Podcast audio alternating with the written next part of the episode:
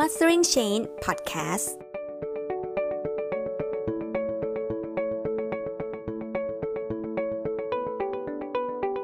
สวัสดีค่ะสวัสดีคุณผู้ฟังทุกท่านนะคะตอนนี้คุณผู้ฟังอยู่กับเราในรายการ Mastering Change Podcast กับต่ายอาทิตยาบุญยรัตน์และผมรังสรรค์ธรรมนีวงศ์ครับในเอพิโซดที่ผ่านมานะคะคุณผู้ฟังเราก็ได้พูดถึงข้อดีข้อเสียของการเอาบริษัทเนี่ยเข้าสู่ตลาดหลักทรัพย์ไปแล้วสำหรับในเอพิโซดนี้ต่ายก็จะชวนคุณรังสรรค์นะคะมาให้ความคิดเห็นในเรื่องของการลงทุนในฐานะที่คุณรังสรรค์ก็เป็น Investor ด้วยแล้วก็เป็นผู้เชี่ยวชาญในการวางแผนกลยุทธ์องค์กรด้วยนะคะ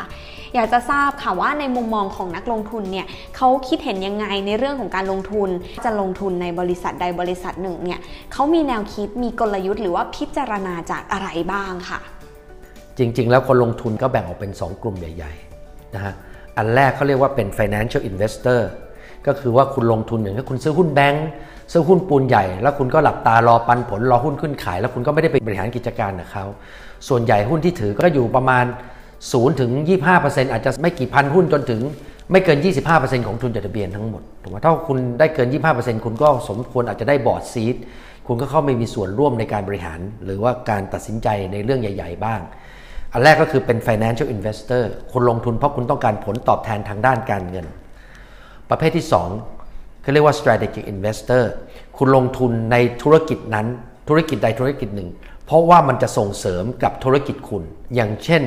สมัยก่อนที่เขามีการจัดหาคัดนักร้องใน AF Academy จำได้ไหมย้อนกลับไปไกลมากเลยนะคะผมมันรุ่นเก่ามาก ผมก็จะ60แล้วแต่คิดว่าน่าจะเป็น case study ที่ดีค่ะเพราะช่วงนั้นเป็นยุคที่อินเทอร์เน็ตกำลังเริ่มเข้ามาเนาะแล้วก็เป็นยุคเฟื่องฟูของเครือข่ายโทรคมนาคมแต่ตอนนั้นมันก็เขาก็จะเอานักร้องไปอยู่ในบ้านแล้วก็มีการถ่ายreal life ใช่ไหมเป็น live session แต่ไม่สนใจประโยชน์ก็คือคุณจะโหวตนักร้อง1ใน16คนน่ะคุณต้องโหวตด้วยระบบโทรศัพท์มือถือของ True เท่านั้นซึ่ง True ก็เป็นผู้สนับสนุนโทรศัพท์ True เพราะว่าจริงๆ True เขาต้องการคนรุ่นใหม่เพราะว่าเขาคิดว่าการเจาะลูกค้าธุรกิจอย่างเช่นองค์กรธุรกิจเขาก็จะใช้ AIS หรือ Dtac มากกว่างั้น True เขาก็จะมาจากคนที่ใช้ PCT เก่าจำได้ไหมยุคนั้นยุค PCT ใช่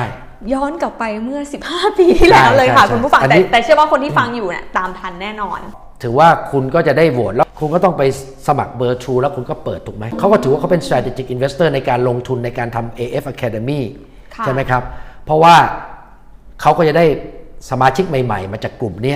ทีนี้มันก็มีบางธุรกิจยกตัวอย่างคุณเป็นธุรกิจที่อยู่ในธุรกิจผลิตรถยนต์ใช่ไหมแล้วคุณก็คิดว่ารถยนต์ของคุณเนี่ยมันที่ใช้น้ำมันก็จะมีปัญหาในอนาคต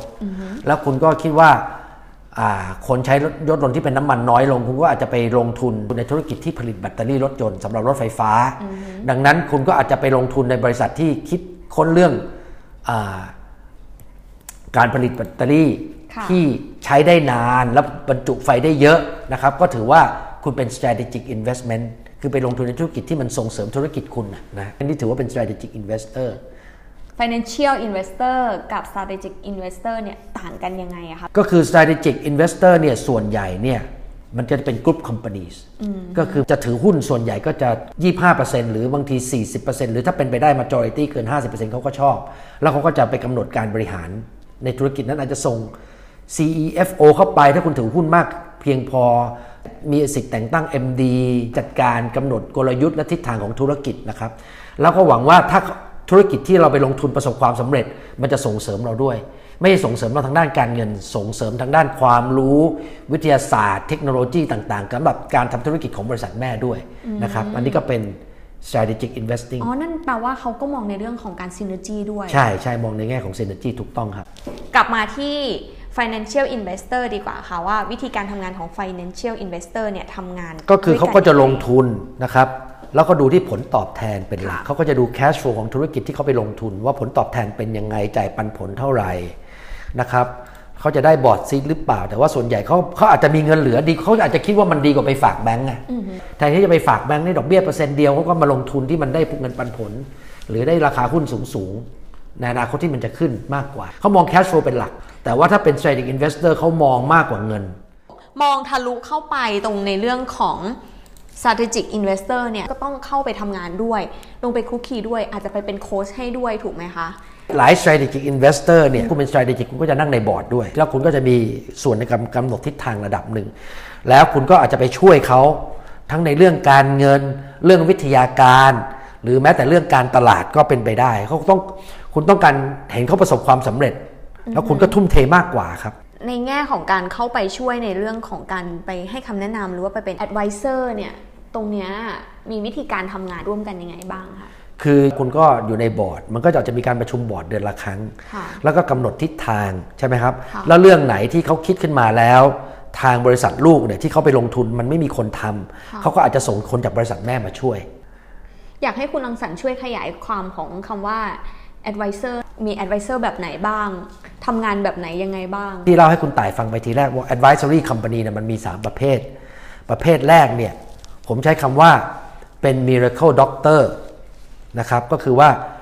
คนเนี้ยเขาก็จะมากับ best practice ก็คือว่าสุดยอดอุตสาหกรรมนี้ถ้าคุณจะเป็นที่หนึ่งในอุตสาหกรรมคุณต้องทำแบบนี้นะครับ mm-hmm. แต่ถ้าคุณแนะนำทุกคนทำแบบนี้หมดมันก็ไม่ best แล้วถูกไหมมันก็จะกลายเป็นไอ้ best ก็จะกลายเป็น standard ไปมันมี consulting company บริษัทหนึ่งเนี่ยเขาไปแนะนำบริษัทแบงก์ในอินเดียว่าถ้าคุณอยากจะ inter เนี่ยคุณจะต้องมี8ช่องหรือ10ช่องก็แล้วแต่เนี่ยทำ8ช่องเนี่ยให้เป็นช่องที่ทำได้หลายรายการเช่นแลกเงินเครดิตการ์ดเปิดบัญชีลงทุนหุ้น8ช่องแล้ว1หรือ2ช่องเป็นช่องที่เบิกถอนเงินสดแบบเดียวก็จะมี fast track ก็มีที่ปรึกษารายนึงก็ไปแนะนำแบงก์ในอินเดียใช่ไหมแบงก์เองก็บอกต้องทำแบบนี้เขาก็จัดการทั้งหมดจาก10ช่องให้มันเหลือ1ช่องสรุปแล้วไอ้1ช่องที่วันเปิดวันแรกเนี่ยก็ยาว3กิโลเพราะว่าคนอินเดียในหมู่บ้านเนี่ยเขาก็จะตื่นเช้าขึ้นมาตีสี่เขาก็เก็บผักไปล้างตีสี่ครึ่งล้างเสร็จตีห้าก็ไปขายในตลาดขายเสร็จ10โมงเช้าผักหมดก็อาจจะเอาเงินไปฝากที่แบงก์เลยทุกคนเป็นชาวนาหมดก็แถวมันก็เลยยาวถูกไหมเพราะว่าไม่มีใครไปทำ foreign exchange แลก bill of exchange promissory note เครดิตการ์ดโอนเงินไปต่างประเทศสมัยก่อนมันไม่มีขนาดนั้นมันก็งั้นแต่จริงๆไอ้คำว่า best practice เนี่ยมันอาจจะมีปัญหาตรงที่ว่ามันไม่เหมาะสำหรับเราหรือสำหรับธุรกิจในแต่ละประเทศแล้วก็สุดท้ายแล้วมันไม่ได้เป็น bestเหมือนประเทศไทยสมัยก่อนเนี่ยบอกว่าเรามีวิกฤตเศรษฐกิจในปี40ต้มยำกุ้งก็มี IMF มาบอกว่าต้องเป็น Miracle Doctor ก็คือว่าต้องให้ยาแบบนี้ยาแรงก็ขึ้นดอกเบี้ย 27% 25% ต่อปีก็ธุรกิจประเทศไทยก็เจ๊งหมดแต่พอที่อเมริกามีวิกฤตแฮมเบอร์เกอร์กับลดดอกเบี้ยเหลือเกือบ 0% แล้วก็พิมพ์เงินเพิ่มแต่ขนาดประเทศไทยเราพิมพ์เงินเพิ่มไม่ได้มันบางทีมันก็มีผลประโยชน์แอบแฝงแล้วมันก็ไม่ใช่ best จริงๆสำหรับคนไทยตอนนั้นก็ประเทศไทยก็ธุรกิจก็ล้มหายตายจากกันไปเยอะนะครับแต่ว่าก็ต้องพิจารณาบริบทของสังคมนั้นๆอันนั้นก็คือปัญหาของ best practice 1มันคือมันไม่ best แล้ว2มันอาจจะไม่เหมาะสำหรับเราเพราะว่ามันนอกจากมันไม่ best แล้วก็คือถ้าทุกคน best หมดสวยหมด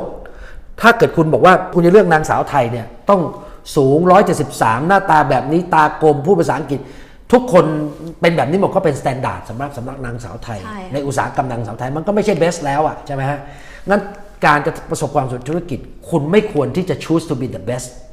คุณต้องควรที่จะ choose to be unique มีเอกลักษณ์ที่คนอยากเลือกคุณไม่ใช่เบสนะความเห็นผมนะครับแล้วคุณจะต้องมีจุดขายพอสมควรคือบางทีการที่คุณจะเป็นเบสมันแพงมากอันนี้คือปัญหาของ best practice consulting ก็คือประเภทแรกหรือ advisory ประเภทที่2เนี่ยผมให้คำว่าrubber stamp ที่เราแปลว่าตายางนะครับ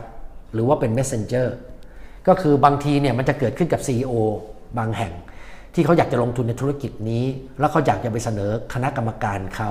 แล้วเขาคิดว่ามันดูไม่หนักแน่นเขาก็ไปจ้างที่ปรึกษาคนหนึ่งมาเขียนรีพอร์ตทำ analysis ทำวิเคราะห์เพื่อจะเสนอแล้วก็บอกเนี่ยบริษัทที่ปรึกษาชั้นนำแบบเนี้ยเขาบอกมันเหมาะลงทุนที่ลงทุนในธุรกิจนี้เข้าใจไหมจริงๆแล้วก็เป็นมองไปแล้วก็คือเป็น messenger เอาคำพูดเขาเนี่ยไปส่งให้กับบอร์ดใช่ไหมหรือมองแล้วเป็น rubber stamp ก็คือเป็นตายางสแตมป์ว่า certify แล้วนะมีความคิดนี้มีเกรดแล้วนะมีก็เรียกว่าผ่านที่ปรึกษากันกรองมาแล้วผมก็เรียก rubber stamp เพื่อสร้างความเชื่อมั่นขึ้นนะครับผมก็คิดว่าสองประเภทนี้ผมตอนทำ consulting ผมพยายามหลีกเลี่ยงตัวเองไม่ให้เป็น consult ประเภท2ประเภทแรกนี้ประเภทที่เพราะอะไรก็ประเภทแรกคุณ Miracle Doctor มันไม่มี best practice สำหรับอุตสาหกรรมใดอุตสาหกรรมหนึ่งถ้ามัน best มันก็กลายเป็น standard ถูกไหมถูกต้อง อันที่หนึ่งอันที่สองก็คือมันอาจจะไม่เหมาะสำหรับเขาก็ได้เพราะว่าเราไม่รู้สมมติฐานที่มาที่ไปของธุรกิจหรือว่าจุดแข็งของบริษัทนั้นอย่างเต็มที่จริงแล้วหลายแห่งเนี่ยคุณจ้างที่ปรึกษามาจ้างเขา30ล้าน20ล้านก็เขียนรีพอร์ตให้อันฉบับหนึ่งแล้วก็ส่งให้ CEO แต่จริงๆคุณเอาไปทำงานไม่ได้เพราะว่าคนที่ปฏิบัติงานมันก็คิดว่ามันไม่เวิร์กอ่ะเพราะว่าเขาต้องเป็นคนเอาแผนที่ปฏิบัติหนึ่งเขาอาจจะไม่เข้าใจถ่องแท้แล้วบางทีมันอาจจะมีปัญหาบางอย่างที่มันผลักดันนโยบายแผนเรื่องนั้นไม่ได้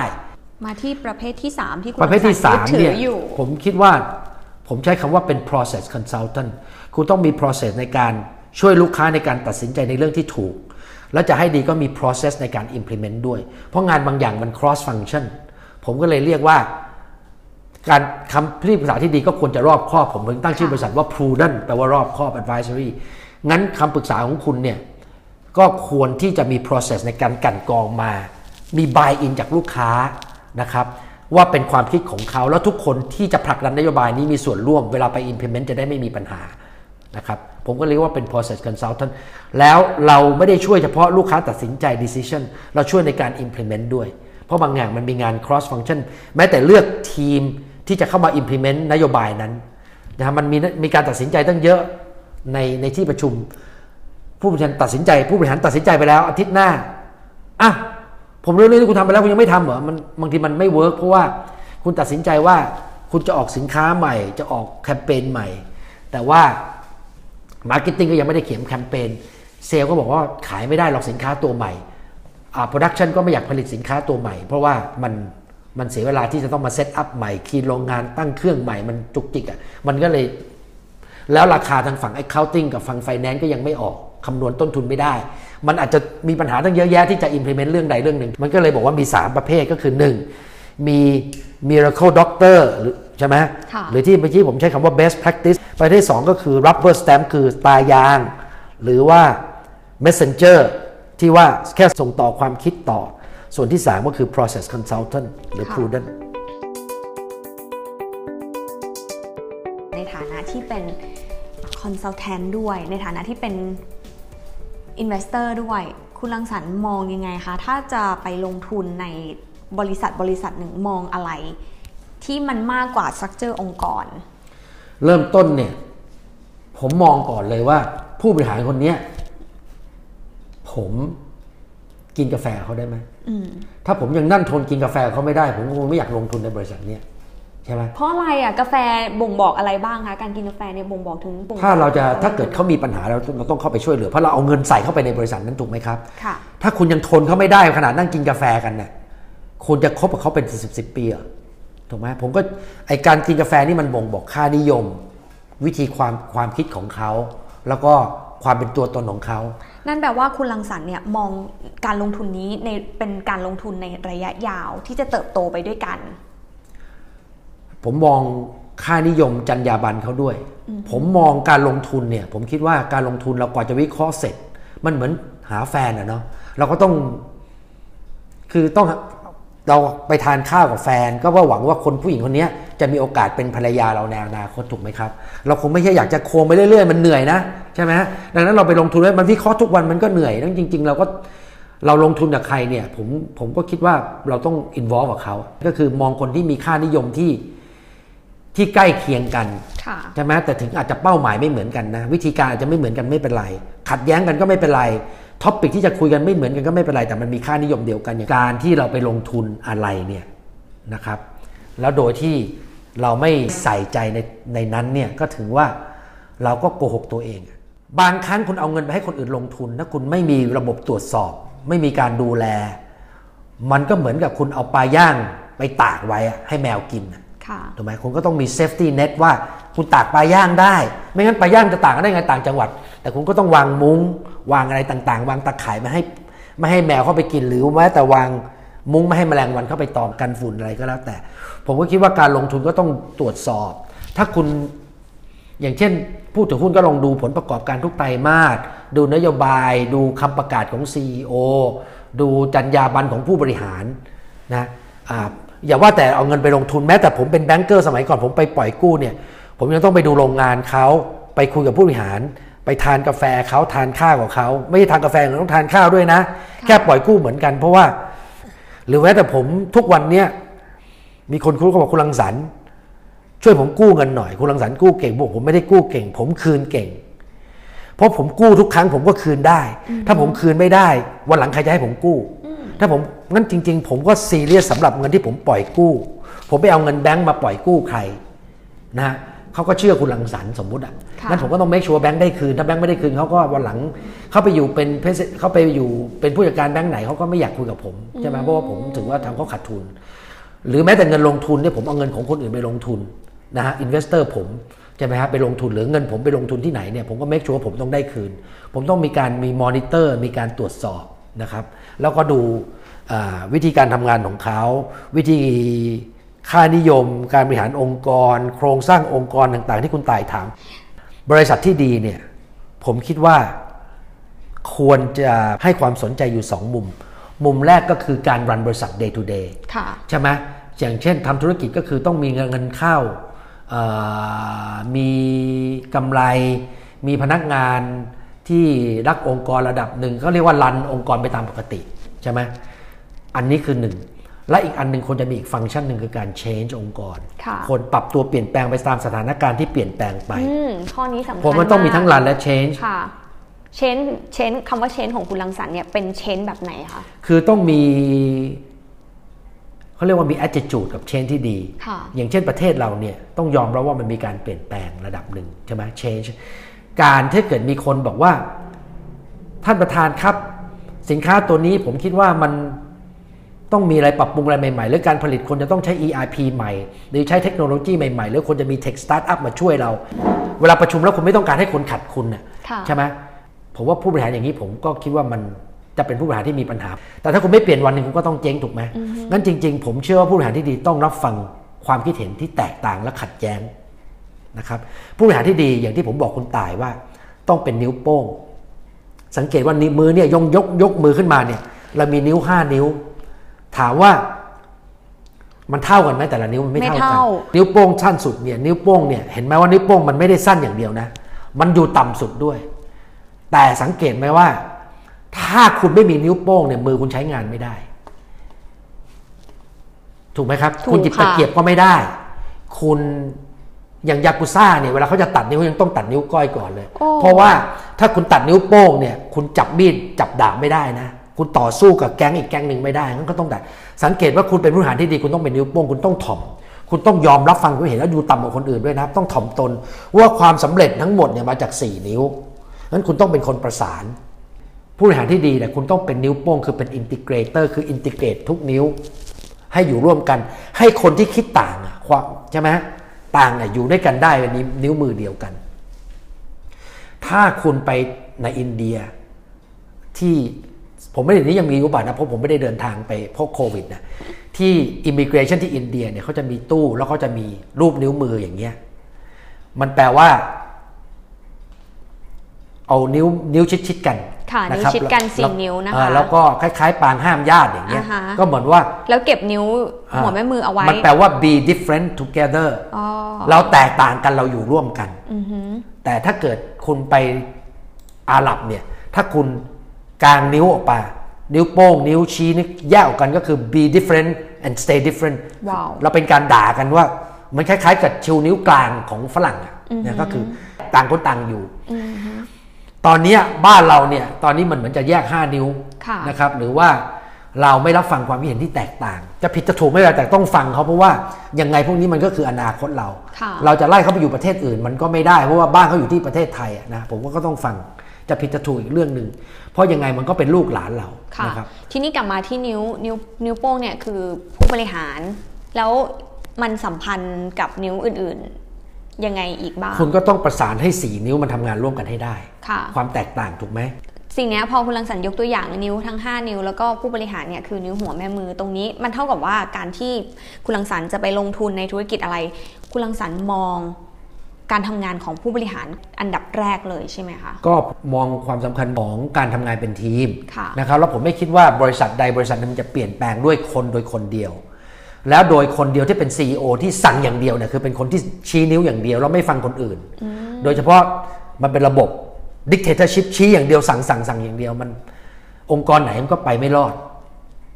เข้าใจไหมครับเพราะว่าคุณจะไม่ได้รับความร่วมมือจากคนทุกระดับหรือว่าพนักงานทุกระดับในองค์กรหรือแม้แต่ประเทศถ้าคุณสั่งอย่างเดียวเนี่ยไอการสั่งเนี่ยมันเหมาะสำหรับการ implement สั่งไปทำได้แต่ว่าการตัดสินใจมันต้องรอบคอบคือจริงๆคนในองค์กรเรามันมีสมมติว่ามีประเภท4นิ้วนี้อยู่ในองค์กรเราคุณต้องให้เขาร่วมมือทุกคนมันถึงจะเป็นมือได้ถูกไหมครับถ้ามันไม่ร่วมมือทุกคนเวลามัน implement ลำบากเอางี้ดีกว่าคุณจับมีดหั่นผักเนี่ยคุณจับได้นิ้วโป้งอย่างเดียวก็ไม่ได้แต่คุณจับได้นิ้วชี้กับนิ้วโป้งก็พอหั่นได้มันจะแข็งแรงขึ้นถ้าคุณมีนิ้วกลางนิ้วนางแล้วนิ้วก้อยมันก็จะแม่นขึ้นถูกไหมครับใช่ค่ะดังนั้นมันก็ต้องเราต้องการทุกคนนะเอาแค่5คนก่อนหลักๆค่ะใน EP นี้นะคะเราก็ได้ฟังในมุมมองของการลงทุนในธุรกิจต่างๆแล้วก็กลยุทธ์ของการลงทุนด้วยแล้วก็ยังได้สอดแทรกแนวคิดด้วยว่าแนวคิดของการลงทุนเนี่ยก็ยังมองเห็นคุณลักษณะของผู้บริหารด้วยเรานิ้วโป้งเนี่ยถ้าถามคนไทยเนี่ยสำคัญมากๆคุณขาดนิ้วโป้งไปที่คุณจำนำไม่ได้เลยนะคุณกดนิ้วจำนำบนตั๋วจำนำไม่ได้โอ้อันนี้เป็นแฟกต์มากเลยค่ะคุณรังสรรค์สงสัยเราจะต้องจบกันเท่านี้แล้วล่ะค่ะก็วันนี้ขอบคุณคุณผู้ฟังทุกท่านนะคะที่ติดตามเราจนมาถึงช่วงสุดท้ายของรายการนะคะขอบคุณคุณรังสรรค์ค่ะแล้วพบกันใหม่ในเอพิโซดหน้าสวัสดีค่ะ